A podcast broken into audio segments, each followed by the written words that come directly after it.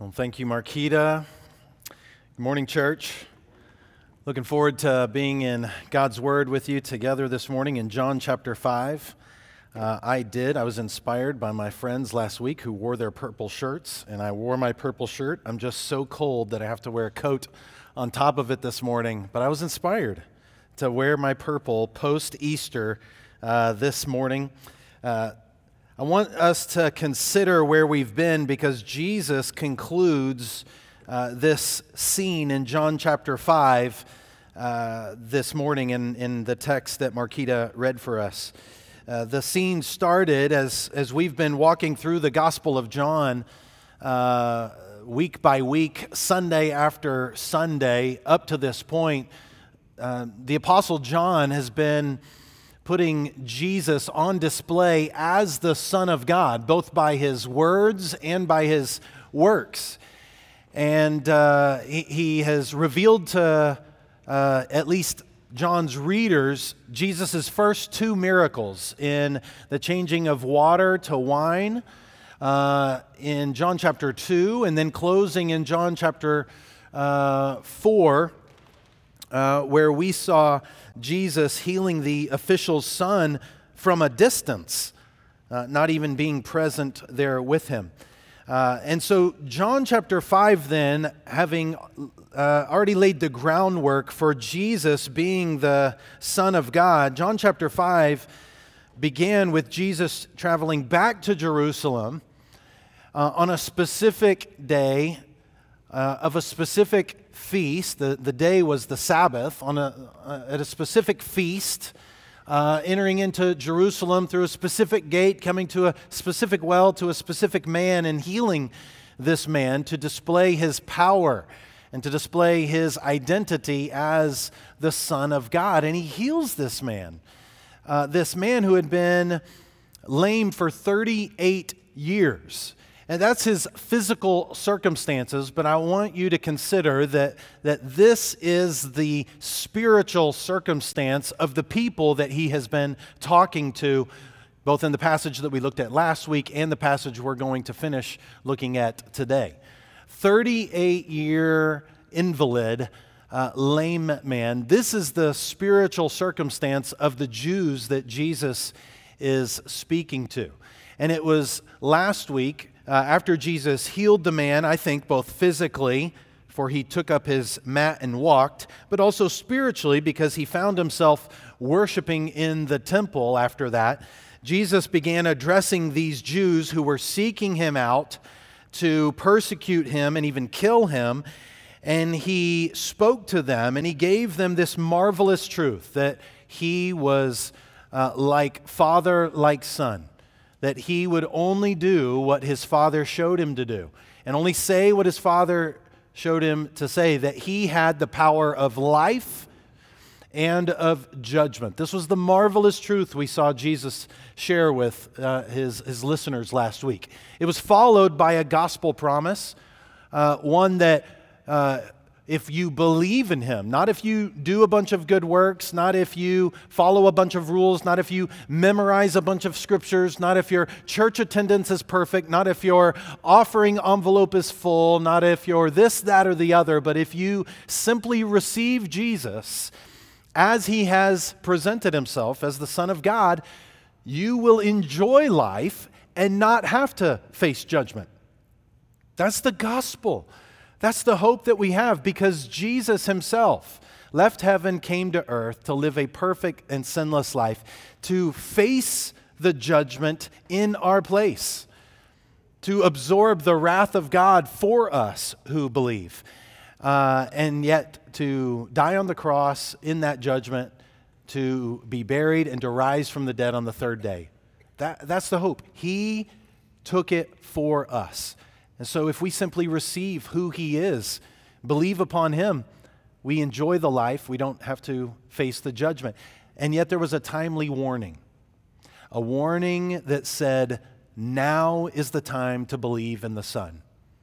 Uh, there is a time now, he said, and is already here when you can believe in the Son. But there is a time coming when all will face judgment judgment for our sins or, or judgment um, and raised, uh, will be raised, raised to uh, enjoy life with God or raised to face judgment for our sins.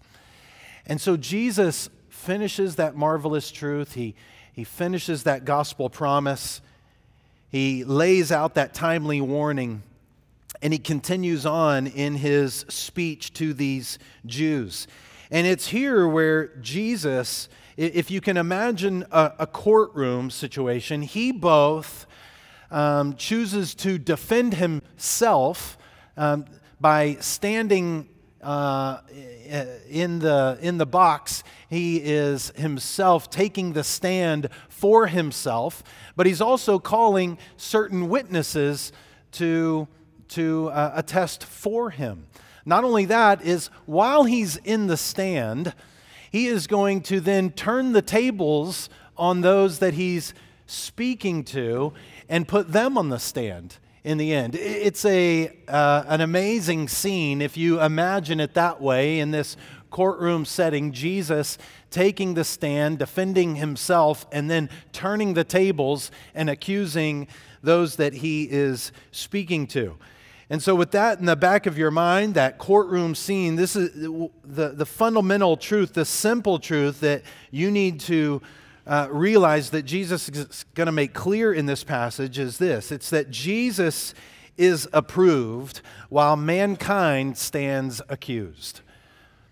After all of the witnesses, after all of the testimony that Jesus brings, after all of the, the arguments in this courtroom scene that Jesus brings to the forefront of our ears and our minds and our hearts, it, it's this Jesus is approved while mankind stands accused. We'll see the approval in uh, the first uh, verses, 31 through 37. Uh, and then we'll see the uh, accusation of the Jews and both of us as well, if it's fitting, in 37b through the rest of the chapter 47. And this is really going to speak to uh, really several different groups of people. And, and, so if you come in here as a Christian, uh, aiming to be encouraged in your faith today, one, one of our church members maybe, um, going out into the world week by week, hearing arguments against Christianity, hearing uh, refutations against the Christian faith, this, that, or the other, and you've come here to be around to be in a safe place, to be around those who believe the same thing. I hope you're encouraged to go back out into the world again, realizing that Jesus could have brought anything up in this courtroom scene. And he brings up these things to prove that his, his identity and our Christian faith in his identity is on solid ground. And I hope you're assured of your faith in Jesus Christ today. I, I hope you're strengthened in that, uh, to know that Jesus gave you a great argument to, to stand on. Um, maybe you come in here just considering the claims of Christ. Uh, maybe you're not a Christian. Uh, maybe you're wondering. Uh, you know some Christians. Maybe they've invited you here. Maybe you're considering the claims of Christ. Uh, and I think this is who John is writing to. He, John has written this entire book, this entire gospel uh, of Jesus Christ to those, as we've seen in, in the end of his letter, he says that these are written so that you might believe. Uh, John has recorded Jesus' words hearing them himself, he's recording them now for generations later that they would see Jesus' argument and believe. Right then, right now, believe, as Marquita prayed earlier in her prayer. Uh, but maybe you come in and you'd call yourself a Christian, you'd call yourself a worshiper, you think you're pretty good. I mean, if you look at the to dos and, and not to dos in the Bible, I mean, you're pretty good. I mean, your checklist is pretty legit. Uh, you, you know some Bible verses, you grew up in church, you, uh, you, you know, you've done a lot of good things. That, in fact, is the audience that Jesus is speaking to. I mean, these guys that he's speaking to, they could trump all of us as far as Bible memory. They, they got Awana trumped. I mean, they've got so many Bible verse badges on their vest, it's not even funny. They have uh, more rules than even the Bible has listed out uh, done uh, because they've added many to it. And so this is, this is a challenge to, to those who may be religious, uh, maybe even call themselves Christians and may think that they've been doing a lot of good and uh, that kind of thing. It's a call to humble thyself in the sight of the Lord and to receive Jesus Christ, not to build your faith on a bunch of your own works, but on Christ and His work. Ultimately, His work on the cross and in the resurrection. So let's look at the courtroom scene together. Let's consider Jesus' words, where, where he ended in verse 30 last week I can do nothing of my own. As I hear, I judge, and my judgment is just, because I seek not my own will, but the will of him who sent me. The will of him who sent him was of his Father's will. And so when Jesus says in verse 30, 31, he says, If I alone bear witness about myself, my testimony is not, keyword, deemed true. My, my word is not, my testimony is not deemed true. Yet there is a, another who bears witness about me, and I know that the testimony that he bears about me is true. The another that Jesus mentions there in context is obviously his father. He knows that it's, he, he alone is not bearing witness about himself. He's not this lunatic, as C.S. Lewis uh, supposed that some would call him, just a one off man who's going off and claiming to be the Christ and claiming to be the Messiah, but can't back it up has nobody else bearing testimony or witness about him. He's just a crazy man who's senile and uh, needs to be cared for well by others. Jesus is not that. Jesus has another who's testifying with him, and it's his heavenly Father. And yet, Jesus knows these Jews really well. And so, even though Jesus has shared with them this marvelous truth, this gospel promise and this timely warning, he steps back for a second. He says, But look, I know that if it's just my words alone, you're not going to deem them true. I know this because I know the scriptures that you hold to.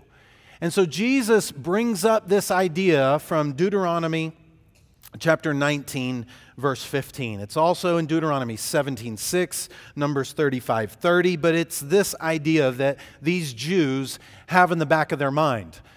And it may be the, the same idea, though without biblical reference, that some of the people you face this week may have in mind. How do we know that Jesus is true?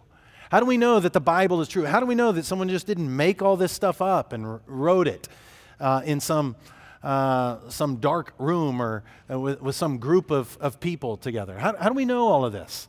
Well, Jesus knows that they have that same thing. How do we know that you're true? Because they hold to this this law in Deuteronomy 19:15. A single witness shall not suffice against a person for any crime or for any wrong in connection with any offense that he has committed.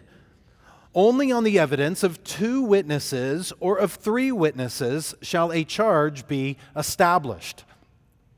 So this uh, held both in Jesus' favor, um, but also he was able to turn it and use it against them. So they needed more than one witness to be able to prove that he wasn't who he said he was, the Son of God. And he could also use it to his advantage to be able to prove to them that he was the Son of God. It's, it's a logistical genius here on, uh, uh, on Jesus' part. He is using the very word that they hold uh, high in their minds and have memorized uh, to use against them and, and for himself. And at the end of this, what you're going to see is that Jesus uses not only this one law, but he's going to bring up witnesses that he trusts. And so, with that background uh, in, in mind of the Jews, Jesus bringing it to the forefront, now Jesus, in this courtroom scene, defending himself, taking the stand himself, he's going to bring three witnesses. Not just himself, testifying for himself, he's going to bring three witnesses up front who are going to testify on his behalf. And these witnesses are, uh, funny enough, are trusted by these individuals, by these Jews. The first is John the Baptist. So look in verse 33. You sent to John, and he has borne witness to the truth. Not that the testimony that I receive is from man, but I say these things so that you may be saved. He was a burning and shining lamp, and you were willing to rejoice for a while in his light.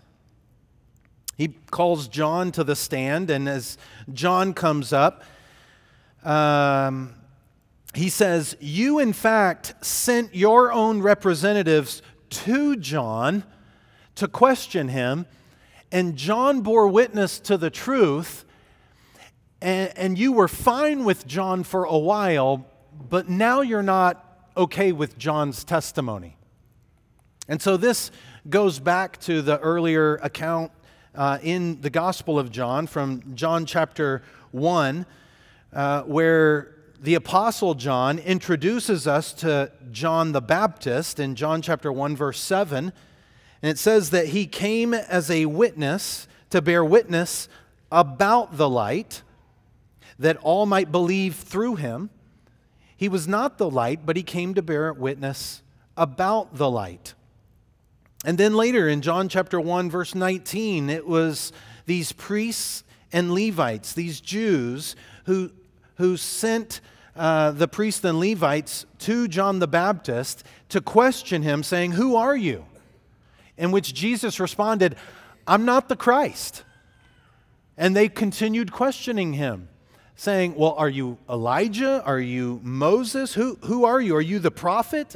And John the Baptist said, No, I'm just one crying out in the wilderness, make straight uh, the way of the Lord.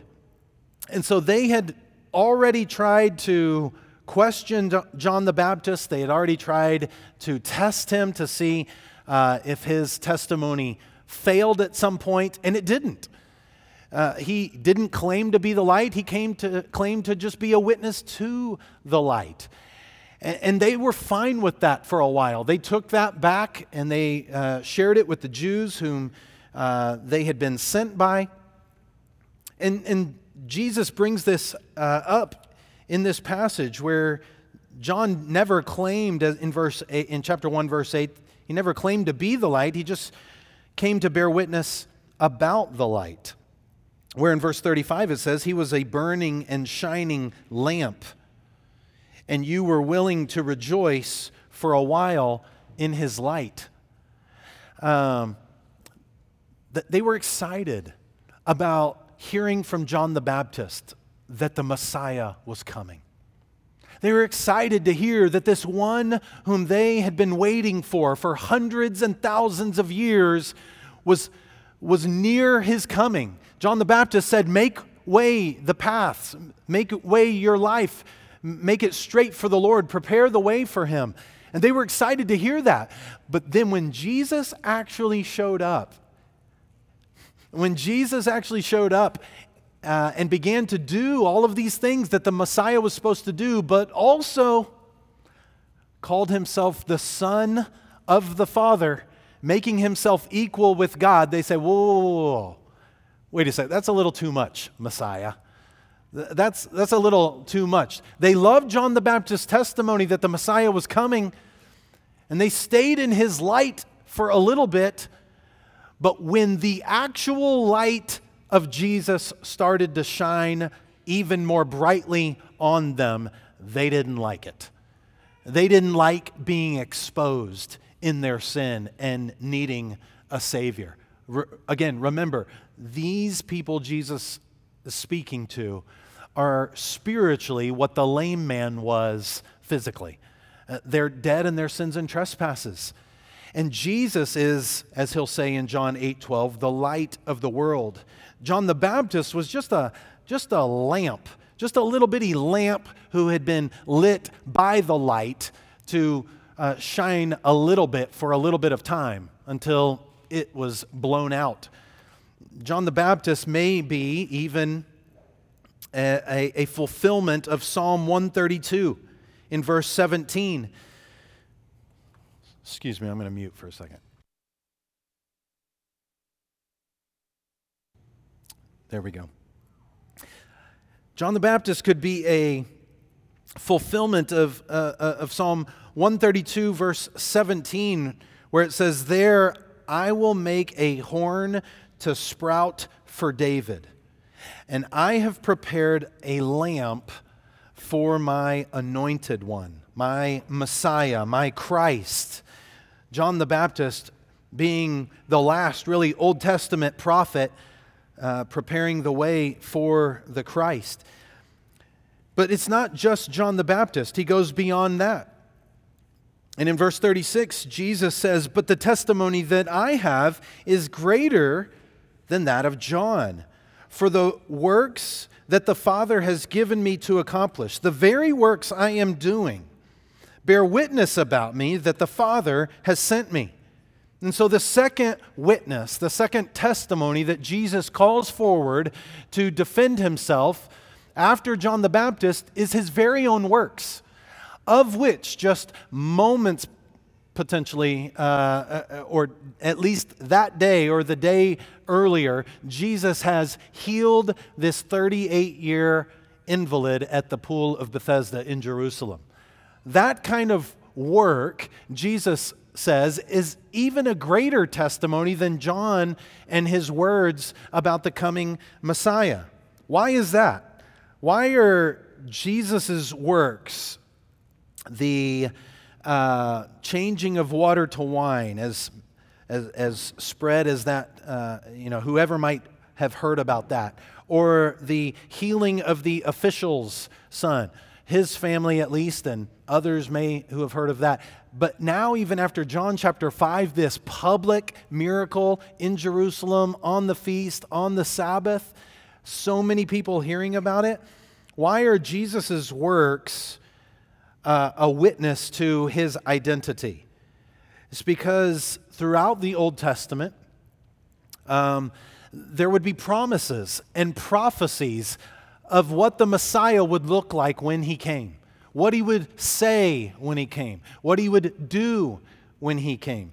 And in Isaiah 35, verse 5 and 6, it's, it's one of the clearest regarding these miracles and signs of Jesus. Isaiah 35, verse 5 and 6, it, talks about it, written hundreds of years before Jesus came on the stage. Uh, speaking of the time of the Messiah, it says, Then the eyes of the blind will be opened, the ears of the deaf unstopped. Then shall the lame man leap like a deer, and the tongue of the mute sing for joy. The Jews were to be looking for those types of signs and miracles. And when those things began to happen, they should have recognized that the Messiah was on the scene. The, the Christ had arrived. And those things were happening most publicly at their feast on the Sabbath, and yet they were not accepting Jesus' works as proof of his identity, which was going to be, in the end, used against them. And so Jesus is bringing forth John the Baptist. Jesus is bringing forth his own works of healing this lame man, which, if we just fast forward through the, the rest of John, he's also going to heal a blind man in, in John chapter 9 uh, as another fulfillment of Isaiah 35. But he goes another step further. These Jews who held God the Father in the utmost regard, Jesus says is actually his third witness that he brings to the stand, attesting to his identity. We see this in verse 37. And the Father who sent me has himself borne witness about me. The Father Himself. What is Jesus speaking about here? There, there's a, in a general sense, we can say that the Father has attested to the Son by uh, what Jesus said earlier, giving him both life and judgment, and how we see that played out. But I think that there may even be a, a, a more specific example uh, that would have been known by some of these Jews who were in Jerusalem. Uh, even though they may have not been witnesses to it, they likely would have heard about it. And John's readers probably were aware of it as well, some maybe 50, 60 years later, and that is the baptism of Jesus um, Jesus is bringing up the fact that his very own Father, who sent him, has himself witnessed about him. And so we can think back. It's not told in the Gospel of John, uh, but it's told in the other Gospels, uh, specifically in Matthew and Luke, of Jesus' baptism, where Jesus had come to John the Baptist to be baptized himself, um, both uh, as a uh, as a example um, to us, but to also fulfill um, the, the law. And so when Jesus comes to John the Baptist to be baptized, in that moment, John the Baptist didn't want any part of it. In fact, he wanted Jesus to baptize him. Uh, but Jesus said, No, it must be this way. And so John the Baptist baptizes Jesus, and in that moment, it says that the Spirit descended, the heavens opened, the Spirit descended upon Jesus like a, a dove would descend upon uh, the ground. And it says that God the Father spoke from heaven. Matthew chapter 3 records it this way in verse 17 Behold, a voice from heaven said, this is my beloved Son, with whom I am well pleased. And this was the very thing that these Jews had a problem with Jesus, that he was calling God his Father. And yet the Father had boomed from heaven, his voice echoing over the earth, and said, In fact, this is my Son. So the fact that Jesus said, He is my Father, is just reiterating the same thing that God the Father had already said. And so Jesus brings God the Father to the stand to say, I've already told you who Jesus is. He is my Son with whom I'm well pleased. John the Baptist, um, Jesus' very own works, and God the Father, Jesus brings forth all to show that he is approved this is the approval of Jesus laid out in Jesus, Jesus taking the stand in defense of himself, bringing forth um, three witnesses testifying uh, of his own identity. This is, this is a great uh, example of, of Jesus meeting these Jews right where they're at, um, using their own knowledge using their own um, scriptures, even um, to show who he is, but also to, to begin to lay the foundation to begin accusing them. And that's where Jesus uh, begins to turn the tables. Having already shown himself approved, look at the second half of verse 37. He, he then begins to look out at those who have accused him, and, and he begins to turn the tables and accuse them.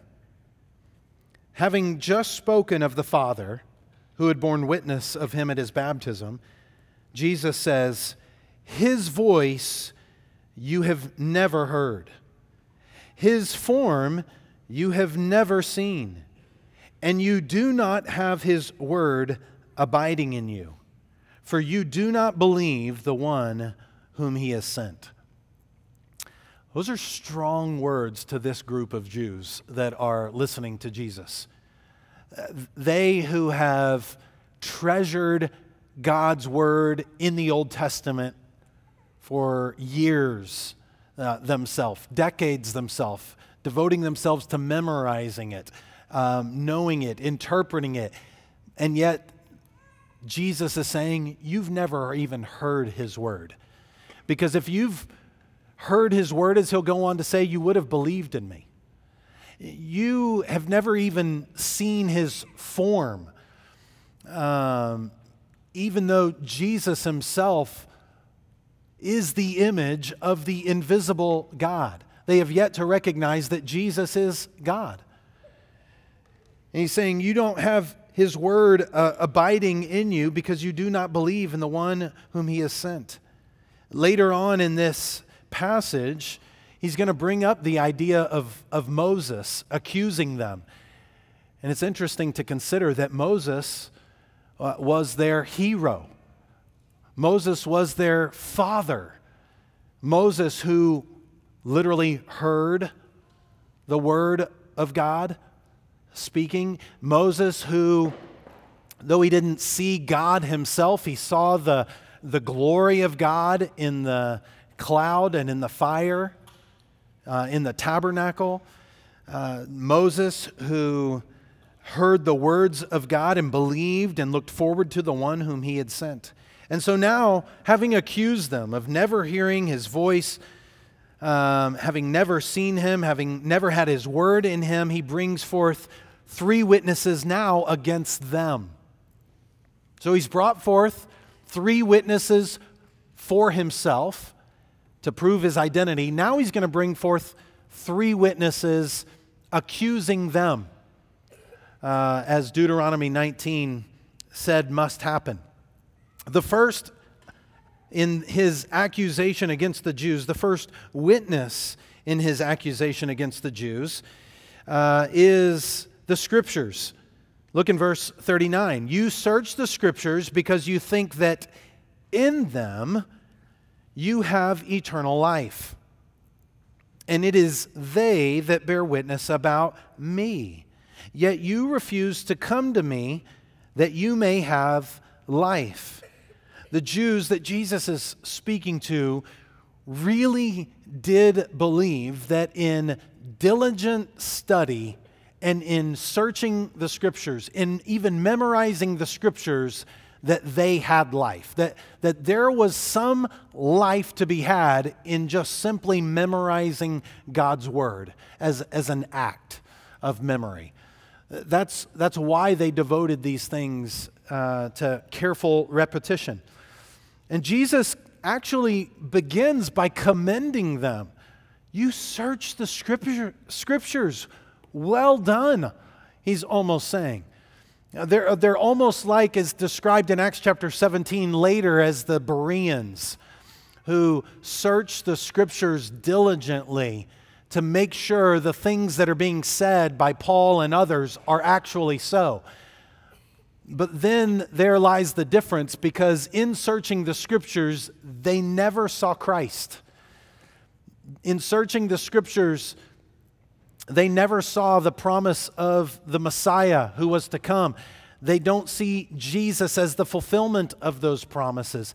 And so, therefore, they haven't come to Jesus.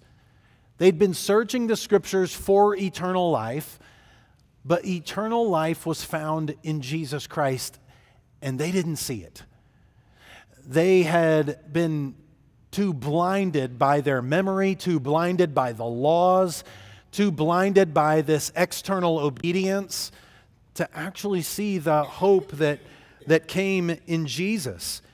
They don't have the Word of God in them because they refuse Jesus, who is the Word of God. And Jesus is saying that the Old Testament er, Jesus is saying that he, in fact, is the whole point and is the, uh, the centrality of the Old Testament. We see this in several other places in the New Testament. You could look at Luke chapter 24, when after Jesus has died on the cross, been buried in the tomb, and raised on the third day, he meets some of his followers on uh, a distant road and there, uh, when Jesus reveals who he is to them, it says that uh, he uh, opened up the scriptures with them. And from the, the law and the books of Moses, and from the Psalms and the prophets, he showed them all of the things in the Old Testament concerning himself. Uh, so Jesus is saying, both in this passage and in Luke chapter 24 and in several other places, the whole Old Testament is about me. Yeah, it may not uh, be as clear as it is now, but the whole Old Testament is about me. John the, Bab- or, uh, the Apostle John has already made this clear in the Gospel of John in verse 3 already when Jesus himself brought up one of their Old Testament stories of when Moses and Israel had a plague come upon them in the form of snakes. And God told Moses to make a bronze snake on a pole and lift it up. And all who looked at this bronze serpent would be healed and would live. And Jesus said, I'm like that statue. I too am going to be lifted up, and you must look to me. And so there were these images, there were these forms, there were these sayings in the Old Testament that if the Jews that Jesus is speaking to on this day were actually really careful to look, they would have seen Jesus on every page of the scripture. All of those laws that they uh, were memorizing, they would have seen not just a simple to do list. What they would have seen is a list that they never could accomplish on their own. They would have seen a list that someone had to come and fulfill for them and die in their place so that they could be forgiven of their sins. And so Jesus commends them at first, saying, You search the scriptures, but in the end, he condemns them because those scriptures b- bore witness about him and yet they are refusing to come to him for life. The very fact that these Jews were seeking to persecute him and even kill him was proof that they did not believe him, and proof that they actually didn't believe the scriptures that they had searched and memorized themselves. But he goes beyond that. He not only brings the scriptures as a witness, uh, he brings their own works against them. Jesus brought his works to the stand to testify uh, for him and his approval, but now he's bringing their works to the stand to say, Your, your works stand against you. Your own works are accusing you. How does he say that? How does he prove this point? Well, he contrasts himself with the Jews. Look in verse 41. Jesus says, I do not receive glory from people, which is going to come to mean that you, in fact, do want to receive glory from people. You don't want to receive glory from God, you want to receive glory from people. But Jesus says, first and foremost, I don't. I don't want to receive glory from people. But I know that you do not have the love of God within you. How does Jesus know that they don't have the love of God within them. He says in verse 43 I've come in my Father's name, and you do not receive me. But if another comes in his own name, you will receive him. Jesus, this is kind of getting to the idea where Jesus said, You were happy with John the Baptist for a while, sitting in his light waiting for the Messiah. But as soon as I came on the scene and said, I come in my Father's name, you didn't want anything to do with me.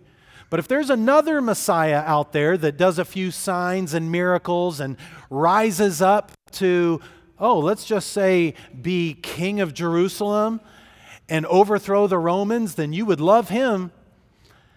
But if, if I come and I don't seek that kind of glory from man and I seek my Father's glory, you want nothing to do with me. In fact, you want uh, you, you want to seek me out and persecute and kill me. And so Jesus is bringing their own works to the stand. They have not received him. Verse 44 How can you believe when you receive glory from one another. I do not seek the glory that co- uh, and do not seek the glory that comes from the only God. Uh, Jesus is bringing their own works against them, saying, Yeah, you search the scriptures, but you've missed the point of the scriptures. I'm the point of the scriptures. And not only that, you, you're searching the scriptures, memorizing the scriptures, trying to obey all of these scriptures so that you'll get glory from man. You're not doing this as an act of worship to the Lord. You're just seeking to make yourself better than the other people so that they'll look up to you. This is a challenge to any of us who think that any sort of uh, act of obedience to God can make ourselves look better in front of one another as if when we stand before God, we're going to be able to call one another up and say, Hey, will you tell him how much I gave to the church? Hey, will you tell him how, how, how often I was present at church? And will you tell him how nice I was? Will you tell him all of those kinds of things? No, we're, we're going to have one person to call to stand on our behalf, and it's Jesus Christ. And these Jews were seeking to live in such a way not to give God honor and glory and to receive his commendation in the end. They were seeking to get commendation from others. See, simply looking, trying to look better on the outside than on the inside. And so Jesus brings their own works against them in his accusation against them. But in the end, Jesus brings their great hero and patriarch of the faith, Moses, against them to accuse them in verse 45. Do not think, Jesus says, that I will accuse you to the Father. Essentially saying, I don't have to. I won't have to in the end. In the end, it's going to be Moses. There is one who accuses you Moses, on whom you have set your hope. And I just want you to lock into that phrase for a second. Consider on whom they have set their hope. Another man, a sinful man at that. They had put their hope on Moses and, and his writings, his, his word, his law in the Old Testament. Verse 46 For if you believed Moses, you would have believed me, for he wrote of me. Jesus said. But if you do not believe in his writings, how will you believe in my words? It's interesting that in this passage, when Jesus says, I'm not going to even have to stand up and accuse you to my Father, Moses is going to do it for me. Because Moses wrote about me. And you're searching these scriptures, but you're not even finding me. You're memorizing and obeying all of these scriptures uh, in hopes of looking good in front of other man, not to look, uh, not to honor the Lord.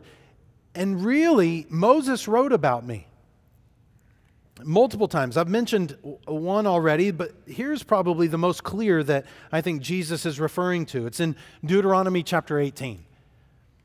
In Deuteronomy 18, Moses records God's words. And in verse 18, he records God saying, I will raise up for them a prophet like you, Moses, from among their brothers. And I will put my words in his mouth, and he shall speak to them all that I command him. And whoever will not listen to my words that he shall speak in my name, I myself will require it of him. So Jesus just brings this word that they think they treasure so much, he's bringing it up against them. And he's saying, in the end, Moses is going to condemn you because you have not listened to the one whom God had sent, who has his words in them. And God on that day will require it of them. This is, this is damning for these Jews because Jesus has just brought the scriptures, their own works, and Moses himself uh, up to the stand as witnesses against them, accusing them of their own sin and their own need of salvation. They had been seeking Jesus out They had been seeking to persecute him and, and kill him, questioning him, trying to bring him up on the stand to prove in front of all that he was untrustworthy, that he was blaspheming God, claiming that God was his father and that he was his son. And in the end, Jesus defended himself with more than one witness, uh, with several witnesses.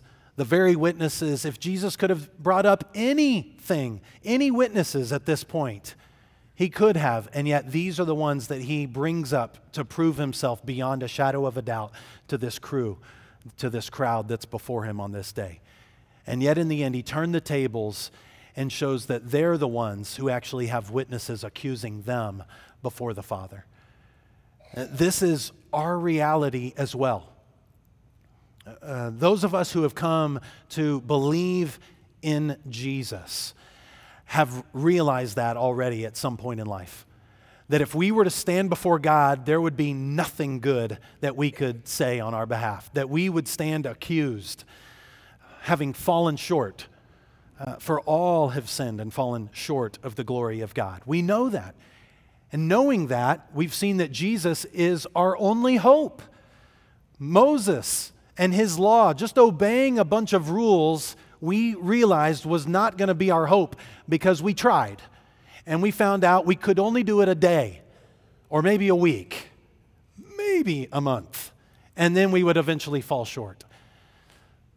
And so we put our hope in Jesus, who perfectly obeyed everything that Moses wrote, who perfectly obeyed all of God's laws, uh, displayed his righteousness to the world, and then willingly gave up his own life to die on the cross, to take our place, to take our punishment. The Bible says that he absorbed the wrath of God for the sin of mankind on the cross. He was buried, and yet he rose victorious from over sin and death uh, in his resurrection from the grave. Those of us who have come to recognize that, we have believed on, on Jesus, have I, I pray that you're assured of your salvation this morning. That it's not on a bunch of rules or a prayer you prayed or some water you got in, but it's your hope is in Jesus, who obeyed on your behalf, uh, who had the testimony and witness of the Father over him at his own baptism, of which we followed him in his likeness. Uh, that our hope is in Jesus. But if you came in here trusting in your own good works, if you came in here like these Jews and were to stand before God this afternoon, for if you die today or the Lord returns, and you stand before God and you have all of your good works and all of your Bible, Bible memory lists and all your patches on your vest and all of your this, that, or the other, and you were to lay that before the Lord, He would say, You are still lacking. You are still wanting because you didn't receive the one whom I sent in my name. You didn't repent of your sins. You didn't believe upon him who died in your place and rose from the dead. You thought that you could do this on your own. And that's true of any who would hold to a works based faith and call it Christianity. That's true of any other world religion who would hold to a works based salvation in some, some other God uh, that they call upon. That's true of anybody who's attempting to earn their own uh, salvation, to be able to bring their own works as a witness for them in the end. In the end, God will say, Your works are lacking, for you have not received the one I sent in my name. Uh, but this is also helpful for the person who may be here this morning just considering the claims of, of Jesus. And I hope you hear Jesus defending himself uh, when he could have defended himself in any way he wanted as God.